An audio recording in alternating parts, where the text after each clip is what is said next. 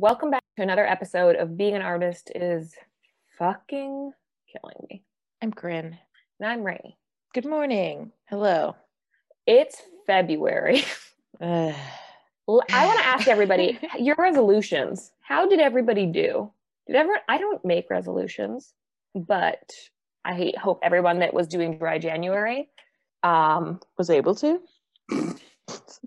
sure. Yeah. I hope you enjoyed that. I hope you feel much better now. Hmm. Uh, I hope anyone that said they were going to work out every day in January, I hope you're killing it. Yep. Um, I didn't do any of those things because uh, Nope. I know who I am as a person. Yeah. I don't really like set resolutions. I try to like there was the one good thing I got from an ex-boyfriend in Calgary once upon a time was that he like gave me this book and it was like all about this like basically like manifesting shit. Mm. and it was like this theory that like if you write down your goals and they're like reasonable like reasonable i'll put that in quotes like reasonable for you they're like Yeah. real obtainable things they're not like i want to be blah blah blah blah blah you know Yeah. um and if you look at them every day if they're just like in your like view that Mhm. like because they're on your mind so much you actually start like working towards them and blah blah blah blah Mhm. so that's what I do like in the new year. So I like have a I don't even think I made 10 this year. I think I like six things. And they sit on my like mirror in my bathroom. So I literally read them every day. Right. Yeah. I made a manifest list on like a few days before the holidays where Mhm. they, we had like the big Jupiter is coming over. Is that what's happening? What was happening? The planet. Oh, no idea. anyway i forget but i put like a manifestation list together and like put it outside my window to tell the world that's what i wanted Nice. but yeah i don't see it every day but that's like a good a good vibe I Yeah. do that Yeah, yeah. Um, so like the first time I ever did it, I was living downtown Calgary and it had things like move from like server to or some from host to like server on the list. mm-hmm. Like I was like, not being a fucking host anymore. Money's terrible. People treat you like trash. yeah Um, what else did I have? I was like, oh, pay off my credit card debt. Um, go to Coachella. Like, just like it's just like so it's like i can literally i was like oh corinne was 22 yes, but Yeah. like I think I and like all of the things that were real like hard things actually happened. So Mm. that's what I've done from like since that.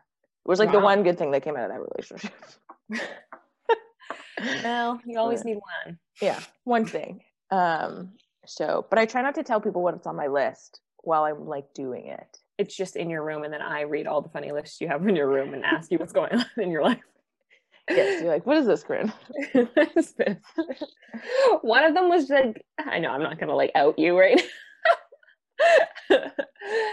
um yeah that's a great idea. I hope everybody yeah. figured out what they were doing and um i mean to the best of your ability it's also just like been really hard to do some of the things. Totally. like covid just adds like another like weird step to it yeah you know yes that was also like something i considered when doing my list i was like ooh a lot of the things that i like would normally put down like maybe like travel somewhere or do something on my own totally or feel like unattainable in the current situation but Yeah, a lot of things feel unattainable. I got an email though from Railpath Art Center the other day reminding us that they were still open for solo rehearsals, which I Oh. had no idea that was even. I didn't even realize studios were open for solos. hmm, So I hmm. really- it's just like really, yeah. I think we talked about this before. It's confusing because we don't really know what's allowed to do, but then you see somebody doing something and you're like, oh, I'm. Are we allowed to do that? yeah Like rehearsals or like creations or like getting together to, to do something. yep And at what point do we just be like, fuck it? But you also don't want to be like the irresponsible one. I know. I something I think about every day, you know, being single, you know. when do you just say fuck it? exactly. Like- when do you just say fuck it? And I, I- know, I like again, we're not anti-maskers, we're not anti-COVID people. It's just like we've been in this house for so long, and I'm also so tired of people being like, "Do your part." I've been doing my part. I've been doing my part. I got COVID. I think I did my fucking part. yeah, yeah. It's that I agree. Yep. Yep, yep. Yep, yep, yep. It's also it's really hard to watch what I'm finding, watch people in other provinces and other countries like move on with their lives, you Yeah. know? yeah in the states people are like going out to restaurants and like i was having this conversation i think with lucas yesterday because i was like going scrolling through inter- instagram and like every like influencer or like a lot of people were like what do you or businesses were like valentine's day is coming up like cute valentine's day makeup or outfits or things.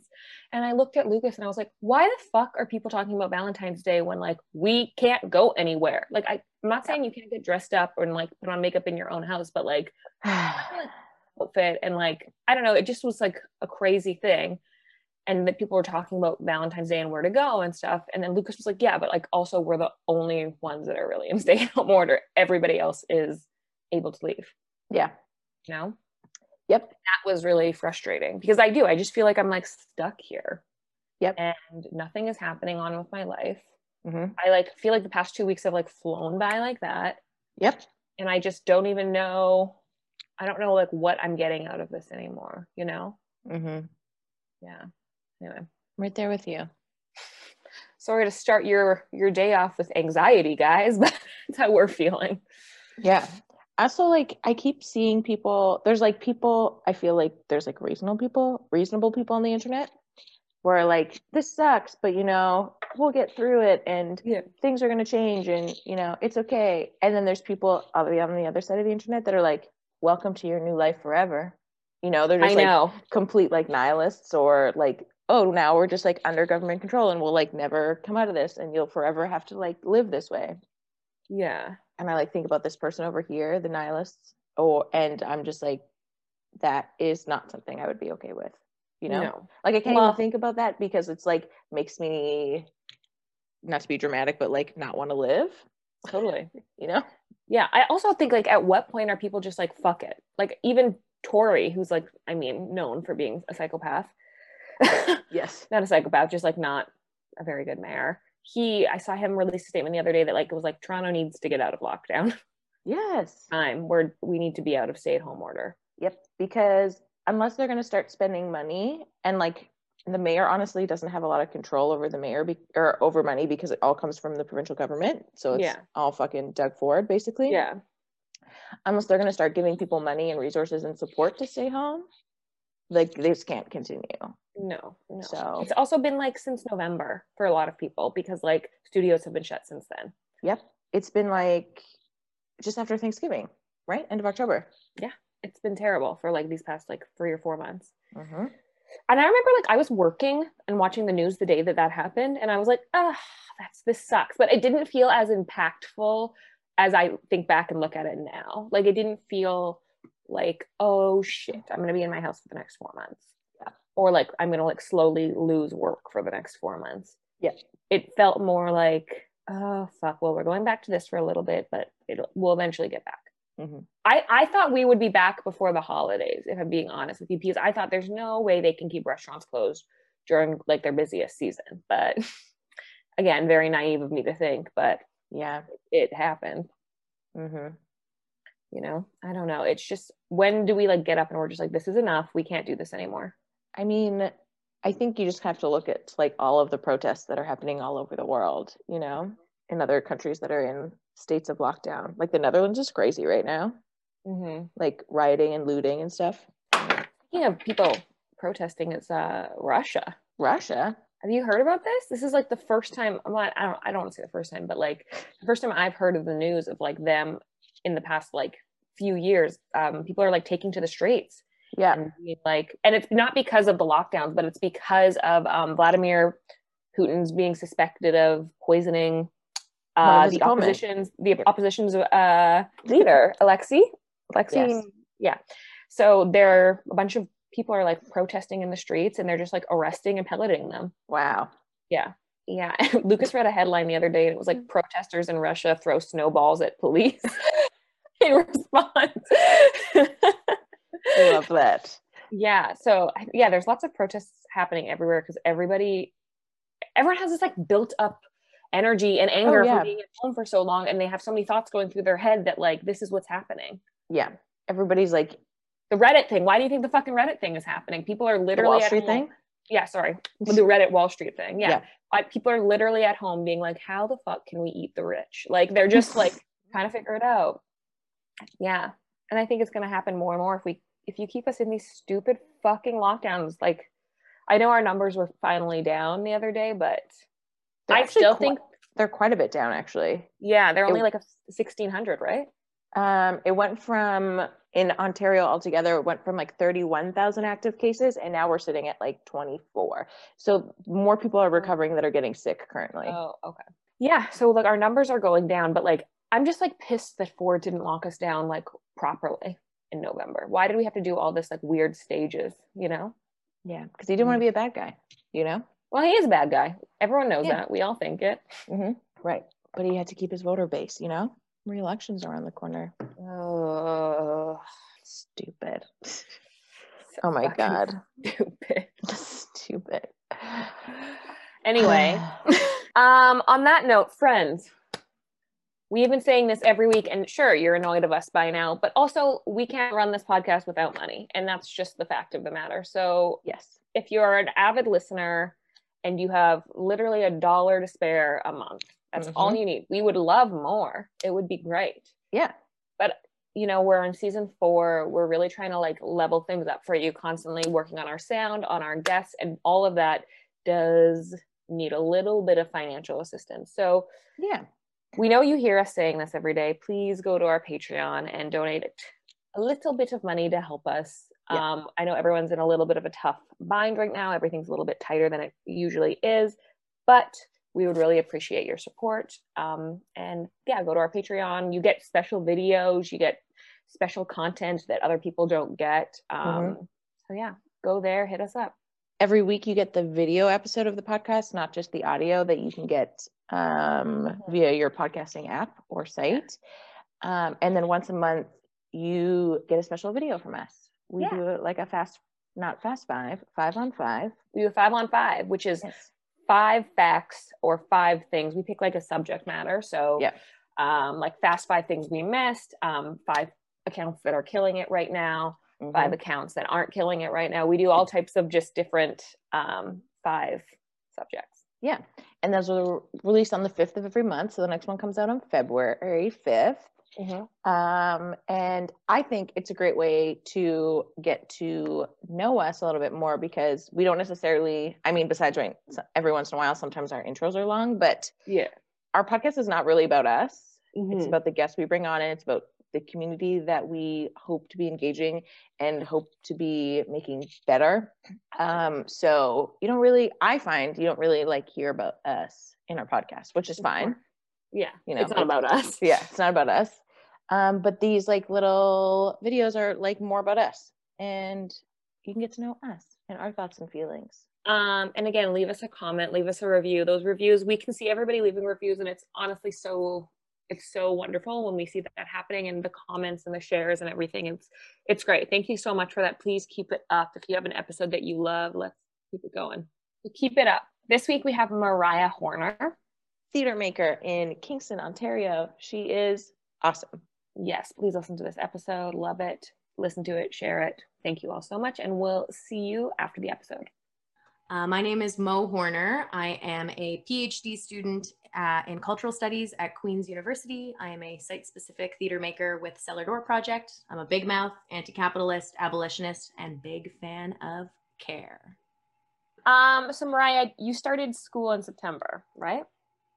I did. I did my PhD how how does it feel at this point like six months in with a phd like how are you feeling in the very early stages of it i mean i'm really lucky because part of the reason i started my phd was because i had you know no other option i was a full-time bartender uh, at a bar in kingston called the grad club and i was also self-producing theater and then march screeching halt um, so i started my phd as a way to like you know do something anything. And I was really lucky because I kind of got um, radicalized in the best way. And I say that in a way of like, I feel like I suddenly started to see the world in a different light. I started to understand the power of what my work could do. Um, I was always someone who's interested in making theater that was in and about the world, but I learned about a lot of my blind spots through my PhD. So it's in cultural studies. Mm-hmm. And, you know, like cultural studies is basically just like 101 how to not be an asshole in the world. So I started reading about decolonization in relation to theater and uh, uh, the abolition of prisons and defunding the police. And I feel really thankful that this kind of pause in my artistic work has invited in a new, very super fucking rigorous um, investigation of like, what is it actually that you're doing? What do you actually want to do? So mm-hmm. hopefully, when I return to making work, I kind of have a little bit more grounding, and you know, I'm I'm making work that does does better things for the world around me. Yeah, I mean, I do you think that there's going to be a surge in a lot of artists going back to school in this upcoming year, two years? That's a good question. I mean, it kind of depends, right? Because also being able to go back and do my PhD is a mm-hmm. privilege. Like not everyone yeah. does their master's, so not everyone can kind of get their foot back in that space. Right. Um, you did your master's, but when I was a young, you did your master's, right, in theater. I did, yeah. I did my master's at the University of Ottawa. Right. Sorry, I just wanted to double check that. Yeah, no, no worries. So, um, yeah, I think there might be a shift of kinds of artists that are like me because also like I think many yeah. universities and departments are starting to realize like they had two like kind of thick boxes around the kinds of work that they were doing themselves. So I feel like there's been both like a increased invitation from the academy and also artists that are like, oh crap, what else what else can I do? And I mean, I always when I was like a young artist and I was talking to other young artists, I used to tell them that if you could uh, masters and PhDs are great places to be in limbo because you know funding exists. You can kind of make some money, yeah, uh, which is really helpful. Um, but you know, you're it's kind of like a soft pause with like an invitation to read and write and learn some more.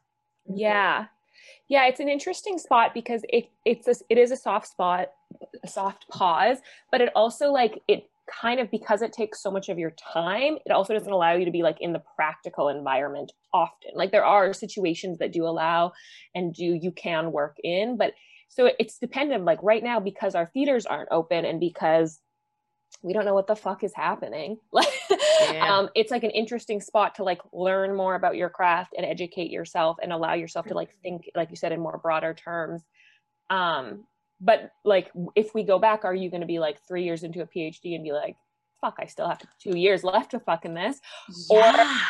or at least two years left of this and and all of a sudden i want to like go back to th- like what is going to happen? And I, I think that like that's the thing we just don't know right now that's really interesting.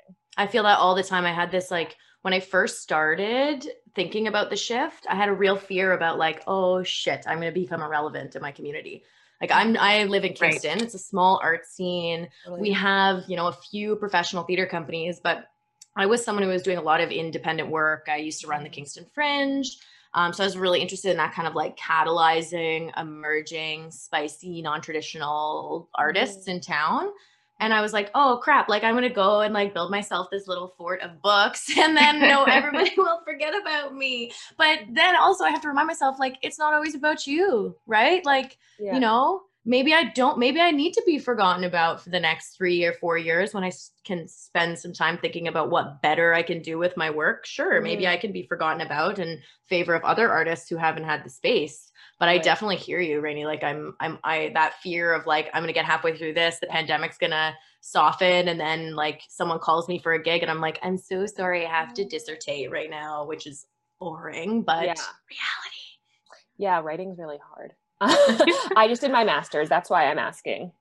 I just hey, finished. that's so great. I, finished, I argued through Zoom which was like my oral defense was through Zoom, which was really weird. But um, Ooh. yeah, I I mean it's it's so weird. Like I I really love my master. I loved doing my master's. I really like it was great. There is a part of me that I think about now though post grad or like post masters um, is that like I feel and I, I think I was like worried about going into it as well as like losing that like gaining that like extra like you said like that broader understanding of your work and like having like being able to think more like theoretically and thinking about things.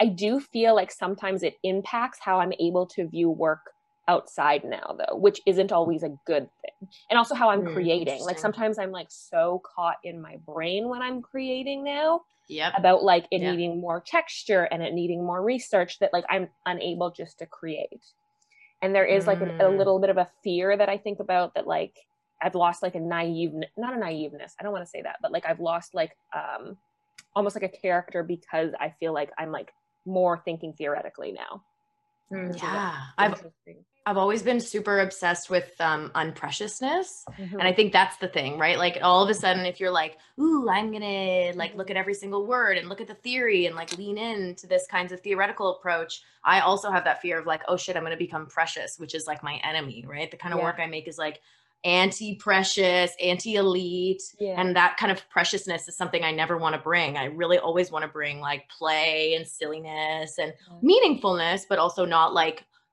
like the we don't need to hold theater like it's this like sacred Yeah. cannot be dropped kind of m- m- like magical entity i like Yeah. watching it kind of fall apart and crumble so but sorry i interrupted you corinne That's okay. I was just thinking about if that's an age and an experience thing as well, because you're coming into um, your work differently. Every single time you step into the studio or a rehearsal space, you're bringing the experiences of your past with you, Mhm. whether through Yes. an academic lens or not. I think those will constantly be shifting. Mm. So maybe it's a little bit of Mm. a column A, a little bit of column B. yeah I don't know. Mm. I mean, it it's weird thing. Doing grad school is is a very weird. I found I I'm the most the most growth was being in grad school as an artist. Totally. Um, but yeah, it's it's just like an interesting thing that it's because a lot of people don't do grad school and that's totally fine. But I feel like in Toronto there's a lot of people that do just because it's the opportunity is here, like for dance and theater to do like a graduate, like a oh my god master's or a PhD. You know? and like Yeah. where else are we going to find like a year of funding right? Like i get funding. I was like project to project funder right? So i'm mm-hmm. like okay i get this little pocket of money this little pocket of money. But when i looked into grad school i was like you're telling me that i have a whole year? Like it feels like a salary which is something that i've never enjoyed as a freelance theater artist. And again that's that's a privilege mm-hmm. 100% it's a privilege. Yeah. but i'm like oh my gosh what other kinds of activism or what other kinds of nonsense can i get up to now that i am lent this like tiny kind not tiny but just you know moment of stability that's new that comes with grad school so also like a Mhm. privilege being Canadian. It's like astounding Yes, to me yes. when I first Oh, I yeah. found applying to my masters, I didn't know that you shouldn't take and this is like advice for everybody. Do not do a graduate unless you're being paid for it in Canada. Yes. Like yes do not Yes. your masters, an MA, MFA, PhD without being paid for it. And like I didn't Yep. know that that was like a thing. so And many students don't i know Yeah. You Yeah. are paid to like be more educated about your craft. Granted, you like lose a t- time, like you lose time to be in like auditioning and working and doing whatever. Like you're on, but you do get paid for it, which is like such an interesting thing and very specific to Canada. you know? Yeah. And I mean, the other kind of thing that I love is both my master's and my PhD are practices research degrees. So I do a lot of research creation. So I'm lucky enough that when I, when I, both of my master's and hopefully my PhD, I'm not just reading and then spitting out a thesis. Part of my thesis is a creative project or is a show. So when I did my master's in Ottawa, I staged a little site specific show in the Diefenbunker Mm. um and that was what got like you know i did the reading writing i did the thinking but then i also had the like little itch scratched of like Yeah. actually getting to direct actors in a room and then that felt it felt really good and meaningful. yeah. Yeah. And did you do an MFA or an MA? i did an ma but the the program in ottawa again like i'm super lucky i found programs Mhm. that really worked for me and the ma you can do both a traditional thesis or you could do a practical project you still Mhm. had to write a little bit but you were allowed to play with actors and um i think i would have been really bored if i didn't get to do Totally. that and i'm hoping Yeah. hoping to do the same thing with my phd Yeah, I found. I mean, I was similar in the sense that I did my MFA, so it's a lot more practical. But the first Oh, year when we were just in classes, is you don't really start. Well, you start working, but you start your like research and like training to write your thesis, kind of in that first year. Um, Yeah. So the first year, I was like really fucking over it. I was like by like. March, I was like, get me that. This is not what I signed up for. Fuck this noise. And I was talking to my dad, who has his master's, and he was like, "You're gonna like it so much better next year." He kept being like, it's going to be like when you get into the practical parts of it, which is in your second year, you're going to love it. That's like much more for you. You just need to like power through it. And it was him that was really just like, just, I know it sucks, but just like keep going because it gets it gets better if you're doing like a practical sense but it it is like that that does really help get you through it so you're not just like stuck you know in the library all the time Yeah. this in this yeah Yeah, exactly. That's how you and I mean the other yeah, this is how I type all the time. and the other thing is, I mean, like again, I was I'm coming at this as like a project by project funded Yeah. person. I've had internships and mentorships that kind of offered me a little bit of stability, but it also felt good as an artist to apply for something and then say, "We believe in you for four years." yes. You don't have mm-hmm. to reassert yourself every mm-hmm. three to six months or reassert your why your project is going to change the world. They're like, huh, you have an interesting thing. We're going to support you for two years, four years. Right. Um, and that also felt, especially in this moment, it felt really like soothing. And again, it's a privilege to be soothed in that way. But in the moment where it was like, oh God, is art really essential? Does the government care about us? Does anybody give a shit about us? Yeah. It felt like at least kind of personally soothed a little bit to have school say like, no, no, okay. Yeah. You stay here. I have a question about why cultural studies for your master or for your PhD versus theater and art for your first two degrees.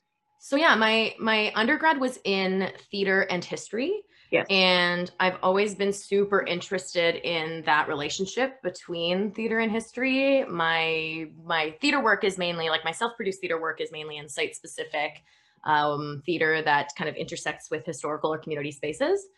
So then when I went to do my master's, the, pro- the program was called Theater Theory Dramaturgy. And I was like, I like dramaturgy. I'm into theater. Mainly I did it because they let me do a play at the same time cultural studies was like a few reasons. So one, I already have a working relationship with a prof here at Queens who's like, you know, she's kind of been my guardian angel for the last 10 years, really supported my work and I really wanted to keep working with her.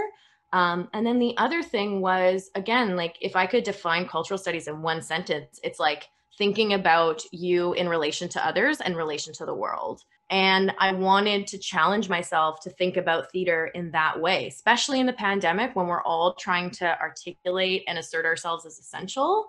I was Mhm. like, okay, like what better way to think about my work as essential than to plug it in to that kind of like relationship between me and the rest of the world. So my like I don't have any theater classes. My classes are Mm. Like I said abolition decolonization. My classes are about creative writing or um, Foucault. Like I'm really trying to kind of break my brain. Yeah, I made the same face with Foucault. I was like, really? Are you really gonna do that? Maria?" um, it's okay now. I'm I'm I'm I, we're we're making it work, but um, I really wanted to challenge myself. I think exactly in this moment of like, okay, shit, what is theater really doing? What what do I really Right. want to do? And cultural studies helped me answer that question in a way that I think theater studies didn't. yeah I think that's like you just said a really important distinction right now, especially with just like the constant messaging about if you're essential or not. I didn't really realize like how impactful that was until we went back into second lockdown, really. Yep. And like it sucked the first time around, but it felt so much more temporary in in those moments than it does right now. Yes. And so the constant messaging about if you're essential or not, if the what you've been doing for your life matters or not, the choices that you've made, you know, Yeah. it's like a bit of propaganda to hundred be honest with you. It's like they're constantly inviting the idea, and it's it's very capitalist if you think of it. Like they're constantly inviting the idea that these things are not essential. And again, it's not just arts industries; it's other industries as well. But like they're constantly, re- it's a constant reminder to people every time you say essential workers. Woo! Like woo! Yeah, we should be cheering for essential workers. They're amazing, and they're putting themselves at risk every day. But like also just like the tag of that essential workers is like a slap in the face. So like, Mhm. and you Yes. don't understand until it's like 10 months in and you've heard the term essential workers slap you in the face a million times probably since last March, how impactful it is on your own mental health Mhm. and like rethinking your decisions that you've made. Yeah. You know? yeah. yeah. I, I, was mean, it's also. Oh no, sorry. Go ahead. Go ahead, Corinne. I was just gonna make an anecdote about um more people entering their going back to school in this time. I was like flirting with the idea of like what kind of master's degree could I get that would maybe like implement me in a career path that is more stable than where I currently am. hmm And then I started just reading about master's programs, and I was like, ah, probably not. Never mind. I mean, I get it. Like. I was like, my entire master's career, I was like, I'm not doing a PhD. Like, fuck. Yep. I was Same here. MFA because I was like, I'm not doing my PhD. And they originally tell you like, well, if you do an MFA, you can't apply for a PhD. It's like a finalizing degree. But now, like, a lot of universities are just like, nah, yeah, you know, now I we'll guess take we'll your tuition. yeah, totally. Um, Yeah. or your funding, the government's tuition. Exactly. Um, but yeah, now it's definitely easier to flirt with the idea when like you're not doing anything. You're like waking up in the morning and you're like, oh yeah, I'm not. yeah. Maybe if there's rounds of job applications this week, don't go anywhere else. Start applying for school. yeah i also think it's like a temp it's weird it was like a temporary thing right it was like six months we're like oh we'll be back we'll be back Yeah. and then it was like losing hope in september october when things started happening again now it's getting a little bit better now that the vaccines are rolling out but it, it is eas- it's hard to sometimes think about and it's also like it's not something to think about like oh i'll just do my like it's a hard work like what you're doing Totally. Is hard work Mhm. but it and it and it takes a lot Mhm. of time and it like you have to write how many like full things you have you have three full dissertation projects Oh God, I don't even know, Rainy. I don't even Okay. know. It makes me itchy just hearing you say that. I'm like, three? I have three? What? sorry i didn't mean to it's totally fine. I'm like very much a like, uh, what does present Mariah need to deal with? Because Yeah. future Mariah's got her own shit that she has to unpack. Oh, yeah. is current Mariah wrestling with? Um, but I mean, I love this question about what you're talking about, about like, you know, are you being confronted with what is essential or not? Like one of the things, I had this amazing conversation with a co- colleague of mine a few weeks ago, and we talked about how a lot of these like mid-range theater companies here's here i'm gonna i don't even care a lot of these mid-range theater companies i'm kind of shocked and surprised how little people how little those organizations are doing right now. And i'm not an i'm, I'm an anti-capitalist right? So i'm not gonna say why aren't people being more productive? That's not what it's about.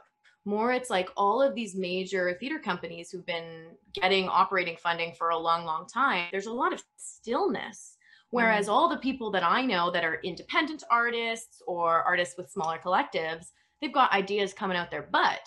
Yeah. But this like mid range of of theater companies, I think it's because they don't understand the the answer to the question of are they essential or not. right. And could you actually say like why are you essential?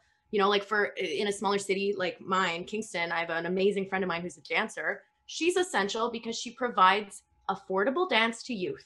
You can say that in a sentence. So she understands, I think, how to make her practice work in this moment. Whereas I'm curious of like, you know, you ask these bigger theater companies, like, why are you essential? Can you say it in a sentence? And I think this kind of like inactivity is really clearly painting this picture for me because you know I, I do a little bit of charity work also. And I, when i was talking to my colleague she was saying like you know uh, organizations that are like say cancer support networks they pivoted online in a week. And Yes. it wasn't perfect and sometimes it didn't work and sometimes the website crashed. Same thing in kingston. There's um, an amazing farmers market that went fully online in like five days and i know they have a small staff but i'm like dudes like you know stratford you have so many admin people that i know remain on your payroll where's where's the pivot and i think it's because these organizations like Yeah. you know this memorial center farmers market in kingston they had no other choice because they're actually essential right. and i'm so curious to want to ask these organizations like why are you essential like is it besides just like lightening people's day or something like that like could you could you name it you know Yeah. so i love Yeah. this question i think i think you're right rainy that it makes us tired and sad but also it's a good question um, it's also interesting for those companies that have ongoing regular funding. They've also probably, because they have staff, have applied for emergency funding. And all they're doing is sitting on that money. For what? Like, what are you doing? yes You know? Yeah, Yep. it, it kind of brings it into a little bit actually of a question that I was thinking just from reading. I think it was from the article that you wrote that I read, and it was talking about um, quantity over quality. Mhm. And I think you you bring up kind of I'm just going to read the quote that I have highlighted here, which is like I guess we have to get creative. Sometimes we have to make something with nothing. I don't think it's right to patronize digital work as quantity over quality. Everyone is trying. Um, and you kind of can you just like unpack that statement just a little bit that you wrote? Yeah. So I don't know if you both remember, but at the very beginning of the pandemic, there were all these like think pieces about digital art. And there was one side of the camp that was like, we don't want to watch your Zoom plays. And then there was another side of the camp that was like, screw you, we're bored. Yeah. And I was so curious with this question mm-hmm. because, you know, I'm really not trying to say that the um, people who run these major organizations don't deserve a livelihood. I'm not trying to okay. say that. What I'm trying to say is right now, the folks that have the most capability of pivoting, trying new things are those indie artists, are those artists in small communities, are these people mm-hmm. that are just trying to put something out in the world. Mm. And I think because of the great infrastructure that comes with having a larger organization, that pivot is so much more difficult because you have 60 freaking staff. Mm-hmm. Whereas, and that inactivity, I think, is really troubling to me mm-hmm. because mm-hmm. this inactivity, and like you said, you nailed it when you were like, and those organizations are the ones applying for emergency funding, making the argument that that emergency funding is trickling down to individual artists, and it's not. It's not. It's being stuck in the middleman. And I, again, this colleague I had an amazing phone call with last week, she said to me, she was like, you know how much farther a $100 million would go if you gave it to independent artists mm-hmm. instead of giving it to right. Stratford and Shaw? And again, I'm not saying burn those buildings down. I'm just saying, what else would we do? Like, how many other people could we support if you gave that $100 million out to individual artists yeah. instead of these major organizations that have infrastructure to maintain? Mm-hmm. Totally. Totally.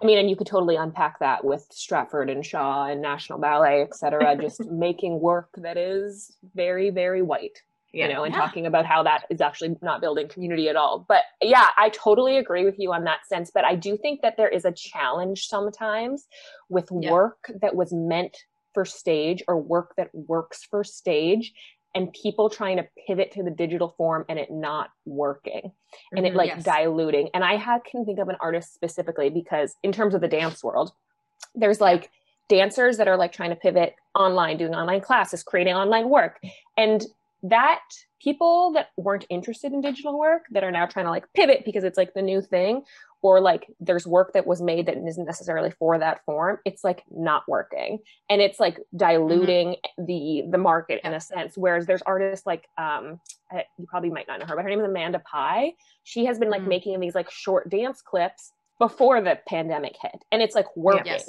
like her yes. dance form and how, what she's creating is working for this time what's not working yeah. is like multiple people trying to like redo that in different ways because they had an idea that is actually meant to be an in-person thing you know because at the right. end of the day we yes. have to understand that like some things work.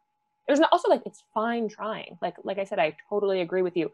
Trying new things is totally fine but like being a big enough artist to be like that didn't work. Mm-hmm. and maybe mm-hmm. how do i make that work now? Because that didn't work or am i just creating because i want to create for this digital form right? Right. And also like examining sorry to interrupt you like why are you interested in the digital thing yeah, and is it just right? because you've been pushed against a wall? And that's yeah. totally fine as well. But I mean, we do have to understand that some things are working and some things like are not working at all, you know? Yeah. Yeah. yeah. And I mean, part of what my argument is in that article is that the independents and the little guys mm-hmm. have been dealing with obstacles already. So mm-hmm. if you're an independent, you already know, oh God, I can't rent a theater. I have to do this in my living room. Like yes. we already have a practice of that kind of invention and innovation. And that's another reason I'm advocating for like, I don't care about the, the major institutions right now because. I think that the the little guys have always already been asking these questions. You know, one of the things I say in that article is I'm super interested in immersive and participatory work and their question is always about intimacy right? Or not always but often it's about how close can we get to the art. Yeah. And for me i'm like flipping that question and saying how far can we get? Right. it's the same question. So yeah. they've already hmm. had that practice. They've already had this practice of being like huh you know what are what are we working within? Is it working? What else can we do? Let's flip it on its head. Those independents are the ones that came out the gates with new weird projects Whereas, you know, Stratford made Stratford Netflix, and I don't know lots of people who are watching. You know, there's lots of good initiatives that are going on, but like a lot of those initiatives are led by, you know, one of them, the um, Black Like Me panel. It's led by um, an artist that came out of Queens years ago, but you know, she's a new generation artist. No yeah. wonder I'm not surprised. You know. yeah. Stratford Netflix? What? I didn't didn't hear about this. It's it's like an on demand like you can watch some of their old programs and I think they also have like new like s- series or something like that. And again, all the power to you Mm. trying this, but I really think that this money would go uh, farther if we actually skipped the middleman, skipped these institutions, started reinvesting back into individual independent artists and been like, okay, here, make Totally. something. You know, and I'm lucky enough because I live in a community that has that relationship. Um, it's not I've never known anywhere else, but in Kingston, it has that kind of like a li- like a little bit more we support. Um, still we have our own challenges, but I'd be curious Yeah. if everyone adopted It's- this. Yeah, and also like bringing it back to that like idea of you talking about like immersive and like how close you can get. I think it's interesting with immersive work because it can also be completely digitalized in the sense like there's such an argument and there's so many theorists and academics that compare immersive theater and dance to video gaming. That's like where all of the theory Mhm. comes from in immersive work. It's all from people that are into VI, I'm sorry, VR or like Right. gaming. That's like where you get all of your theory. Is like, why are you clicking the buttons? Why are you entering this room? It's the, that's where the Interesting, yeah. ideas are coming. So there is like a market for this immersive work to enter into this like digital form, but it's like money that we don't have, and that kind of like goes back to what you were you were saying, Mariah. Bingo bango. Yeah, yeah. It's it's very I was just gonna say we could talk about money forever. yeah. yeah. You have a story in your email that you talk about about working in a situation where you were like there was with men specifically. Do you want to talk about that Men? with, with Yeah, I mean- men? with the man. Yeah, I was really stoked when I first spoke to one of your uh, your producer who was like, "You should have this conversation." And I'm like looking you up. I was like, "Oh, this is where I can start talking about this." Yes. okay, so we'll start with the fact that I am a Taurus, which means very stubborn. I'm a very stubborn individual. Um, And for years, I'm a super collaborative person. I've loved to work with others. And over the last few years, I started to kind of bump up against situations where I'm collaborating and working with specifically men. And I have a really hard time negotiating labor distribution. Mhm. And then, I, you know, this is the other thing I learned. I started my PhD and I was surrounded by a lot of queer folks and a lot of Mhm. femmes.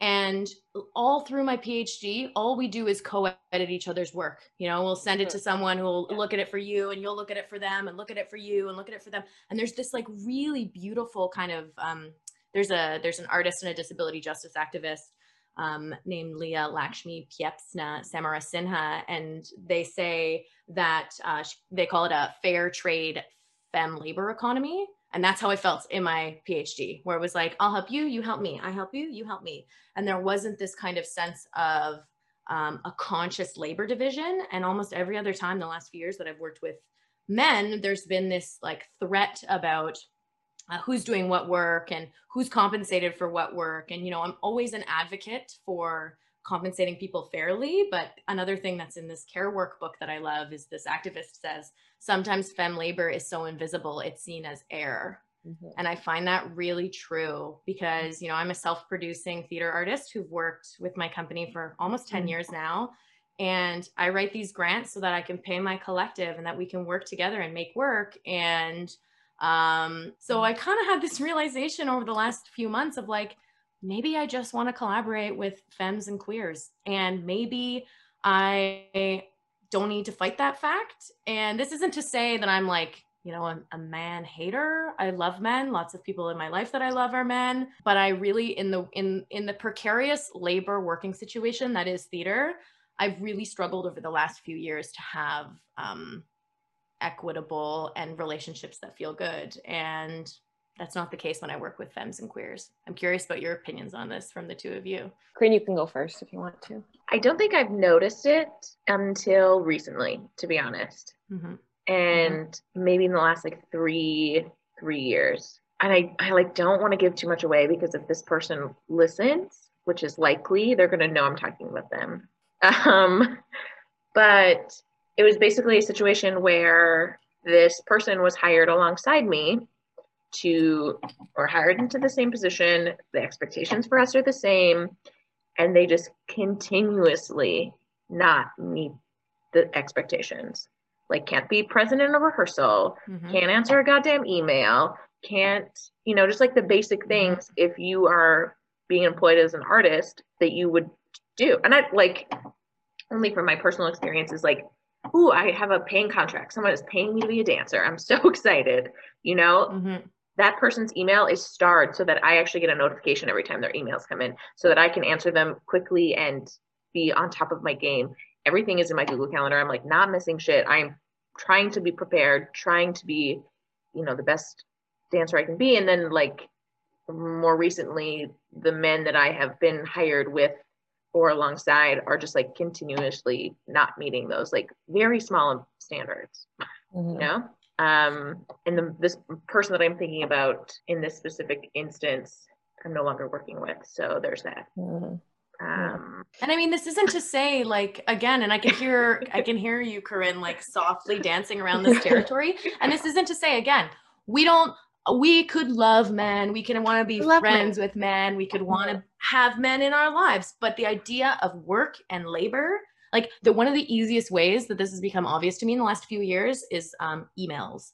And Yes. I'm sure, or actually, I'm not going to say that. I wonder when you two write an email, do you add those first two sentences that are like, hey, how's it going? What's up with you? Are you having a nice day? Hopefully, this isn't too much of an imposition on your time. Sorry. Sorry, I'm late. Sorry. yeah And I- I'm tired. I really get frustrated when people Mm. say that women and femmes and queers need to get rid of that instead of saying, no, no, other people need to start Take it Um, on.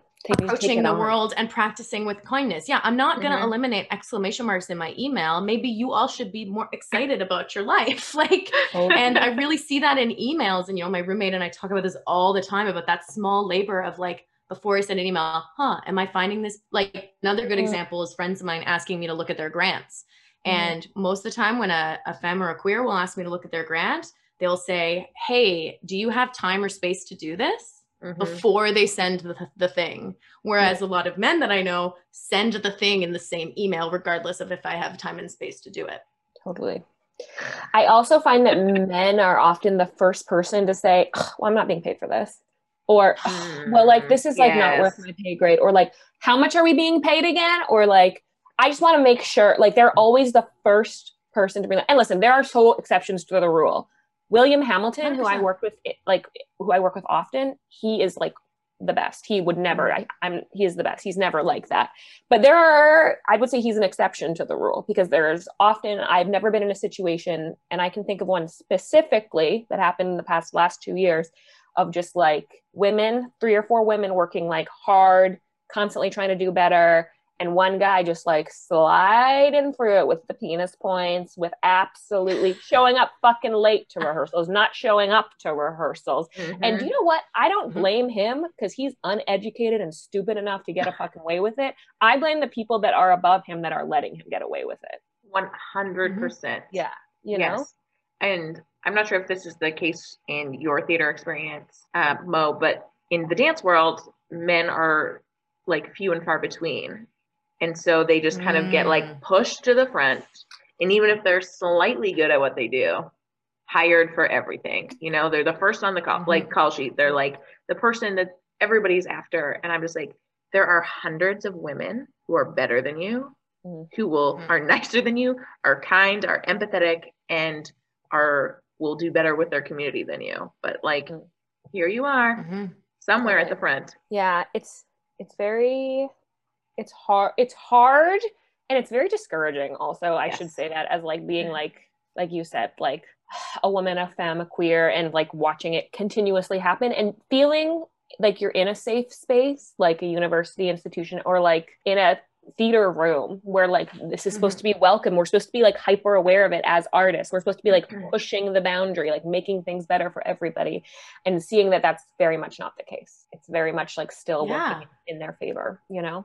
Mhm. And I mean, I'm lucky because, like, I'm going to say, as soon as I entered, as soon as I started to have this realization, I called a bunch of men that were in my life that I worked, that I had worked with. And I remember one of my dearest friends, Connor, I called him and I was like, You're a man. Why do we work so well together? And we had this amazing conversation. He's a stage manager and a production manager and a designer. But he said to me, he was like, I consciously think about decentering myself. As a stage manager, my practice is to be caring and be silent. So I think that that practice Mm. has forced him to always do that in his roles and in his position. And I was like, yes. So if he's aware of it and had to work to decenter himself, there means there's an inherent centering. And again, I'm not going to go all white woman on this because there's a major issue also with uh, folks of color and Black people and Indigenous people who are constantly doing a lot of work and not being fairly compensated. Um, but I think there's a lot of lessons that we can learn because the other thing I learned this year is like, okay, then don't don't work with men. It's not the end of the world. Like there, it's a very optimistic thing because as soon as I started my PhD and I started like crowdsourcing writing my papers and I started to look to all of my femme and queer mentors and I'm like, oh shit, like I don't need to do stuff that I don't like to do and I don't want to do. And it doesn't mean that I don't want men in my life or I hate men. It just means like I'm not at my most productive when I feel like you said, Rainy, discouraged um, Mhm. from that kind of labor sharing. Yeah.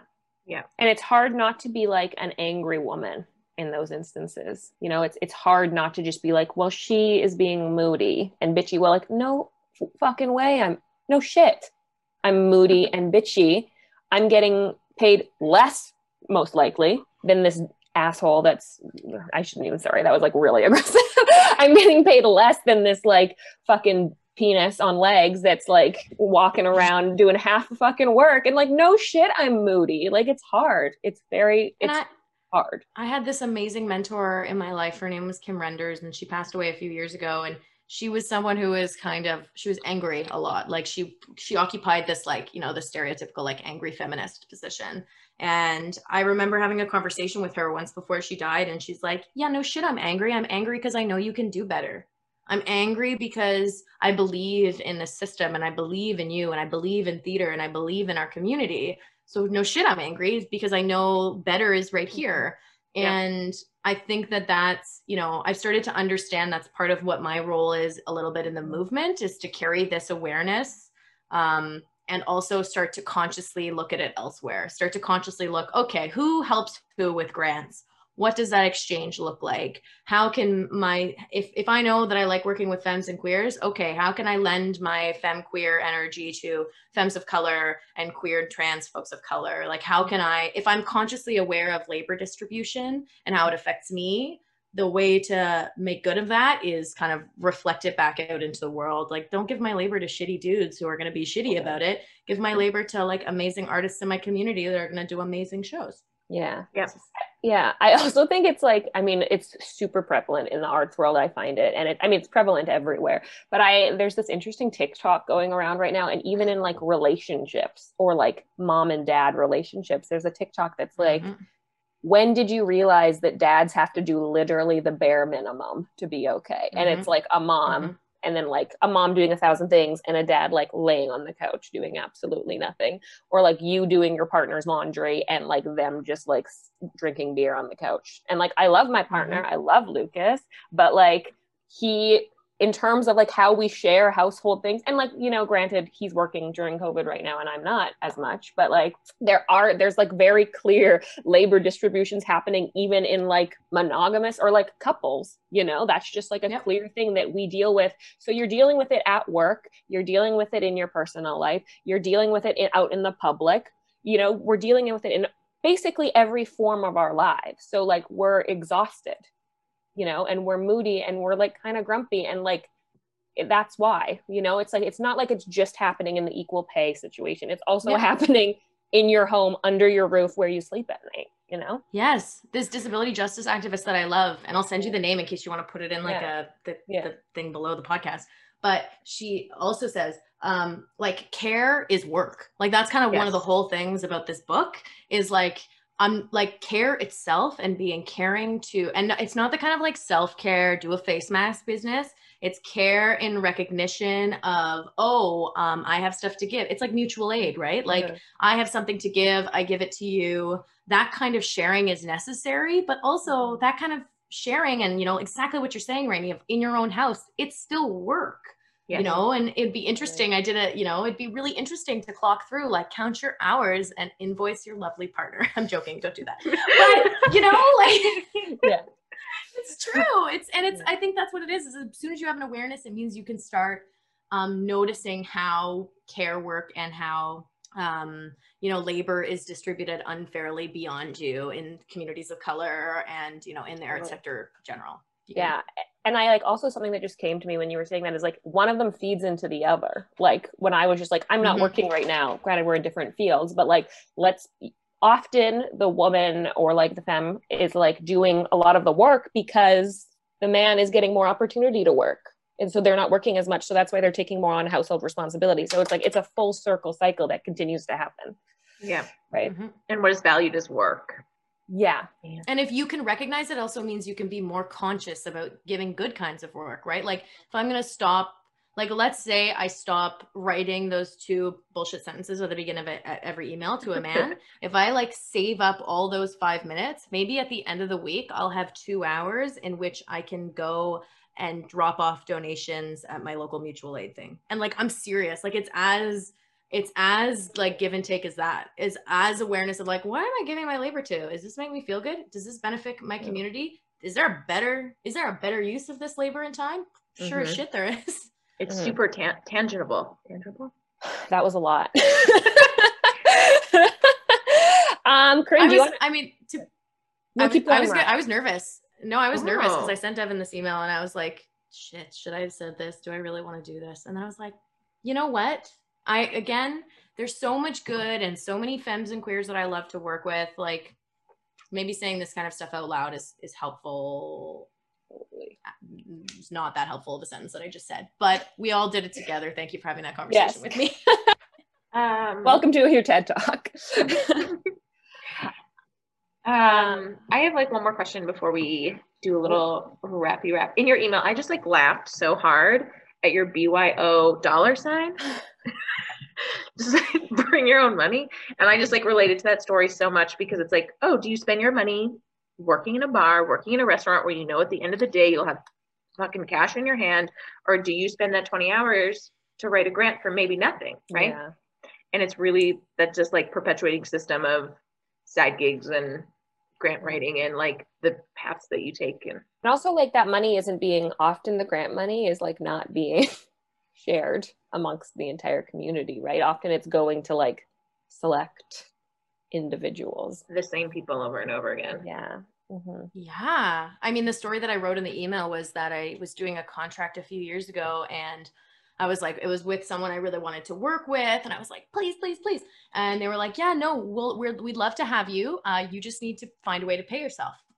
And at Bullshit. the time I was working, and at the time I was working full time and just the idea of coming home after working a shift at the bar and like writing a grant made me want to yarf. So I was like, if I just pull doubles, it's a guarantee that I have this cash. Whereas I'm like pulling doubles by writing a grant for no damn guarantee. Mm. And like that, oh my gosh, isn't that like a structural issue? Like, this is one of Mm. the things I work with really hard in my own community is like, it's capacity. It's going back to what we just talked about with the major institutions, right? These major institutions have 10, 15 staff members that can mm-hmm. take some time during their workday, which they are paid to, to write a grant that maybe will or will not come through. Whereas me, the independent artist, self producer, I don't have the capacity to do that, or I'm staying awake until 4 a.m. to do that, right? And it was a real interesting structural shift for me to realize, like, oh no, I could just like work 80 hours a week at a bar and guarantee myself enough money to pay to go do this art gig. And then I kind of got like a little bit sick with that realization. yeah uh um also like why did they ask you to pay yourself that to me was also a little like red flag in the story but Yeah, I mean, it's really tricky because for the last few years, I've been doing basically, I graduated my undergrad, did my master's, and I was like, I want to do some other kinds of mentorship and learning. So I was lucky enough to get a really good internship um, grant that like paid me for a year so I could intern with two companies. Oh, nice. And then I started doing a lot of assistant directing. And assistant directing is tricky because it's not necessary. Uh, it's more of like a professional development thing. So that was why they were like, yeah, we'd love to have you come on and assistant direct, but BYO cash. So it was kind of between a, like, I, I was like, do I, do I, how bad do I want to do this gig? Yeah. It, it honestly ended up getting canceled because of COVID anyways. Um, So, yep. Uh, but I mean, it was a good lesson for me to really want to take um take a thoughtful look at my industry and think about and again talk about like why the shift to the PhD. Oh, because I want to start building systems that benefit artists around me. I never ever want to ask an emerging artist, a 25 year old artist, yes, I'd love to have you learn with me, but like, I'm so sorry. Please write your own grant that you may not get. Like, I just, I, I want to be a part of um, an ecology that starts to interrogate that and like fucking build something else. Like, we just can't sit here and be like, we know it's a mess. We know it's a mess. I there was this great panel I listened to this summer, and one of it was one major artistic director in Toronto said, "Why doesn't um, Can Stage give Native Earth their budget for a year and see what happens?" And I was like, "Yeah, like why don't we as the artists start like elbowing out these systems and sharing and that kind of stuff? Like." It's chicken before the egg. Or is the infrastructure going to do this for us, or do we have to do it ourselves? And that's kind of, you know, I'm privileged enough as a cis white middle class woman that like okay i can go to school and maybe i can garner some like you know i don't want to say respect in my community but some like legitimacy i guess that comes with a phd and then i could start pissing people off with legitimacy um, oh my gosh. Um, is being an artist fucking killing you? yeah. Well i was gonna say it's killed me and i've been reborn. But no i think it was killing me and um the pandemic showed me that. I remember okay you guys are both podcast people so maybe you'll like this story but my roommate and i at the beginning of the pandemic were like we're gonna start a par- podcast and we recorded ourselves having conversations at dinner uh, which is terrible. We didn't think about how annoying it would sound for us to be like in the podcast. Uh, it was bad but yeah yeah yeah. And um, we listened to it back now and i cannot like the amount of kvetching and bitching that i did about work at the beginning of the pandemic i was like it was killing me. And thank god i took a step away and now my roommate and i have conversations about like mutual aid care respect and disability justice i'm not bitching about a shitty contract i am you know like reading Mm. gorgeous poetry and snuggling with my roommate. And I think that being an artist was killing me. And, you know, I hate talking about the pandemic as like um, a silver lining or like a crisis opportunity. No, it's a crisis. Lots of people have suffered and inequality has like really become obvious, um, albeit always there. But I do think specifically for me, this pause has asked me to like look at my labor distribution, look at what I want to do in the world and how my work can do bigger things for my community. And um, so it's like it killed me, but I'm optimistic. Now I'm like a butterfly. That's not how caterpillars and butterflies work, I don't think. But that's how I feel. I'm like a, I'm like a, uh, like a, a ghost that's about to haunt a bunch of shitty men in power in my community. That's how I feel right now. Perfect. I love that. Awesome. Sorry for that answer. No, I your loved it. I love the idea of being a ghost that's about to haunt people. Amazing. Thank you so much, by the way, Mariah, for coming on. It's been so lovely. I'm very happy Devin put us in touch. Um, Yeah. Where can people find you if they were interested about you? So I live in Kingston. Um, so you know, just like come down our main street, and I'm probably gonna be there. Just joking. Um, you can find my work. At, my theater company is called Cellar Door Project, and it's cellardoorproject.com. Currently not doing anything new. Probably will in the summer. Um, but there's a website and a Twitter and an Instagram and a Facebook for Cellar Door Project, and you can find us there. Awesome. Very cool. Great. Thank Thank, you you so so much for listening. Thank you for taking the time today. We hope you're having a great Tuesday. If you liked what you heard, go leave us a review on iTunes, go to our Patreon, go to Spotify. Do all of the things. We're going to remind you one more time our Patreon is a paid subscription. So essentially, that pays for the mics, that pays for everything that you're listening to. And um, it's really helpful. And if you have $12, you can even go donate $1 a month, and that would be very lovely. And thank you for being a part of our club. Love you. If you do donate one dollar a month, you get access to videos that High no one quality. else does. High quality Zoom videos. Yeah. so thank you so much for listening and uh, see you next week. See you next time.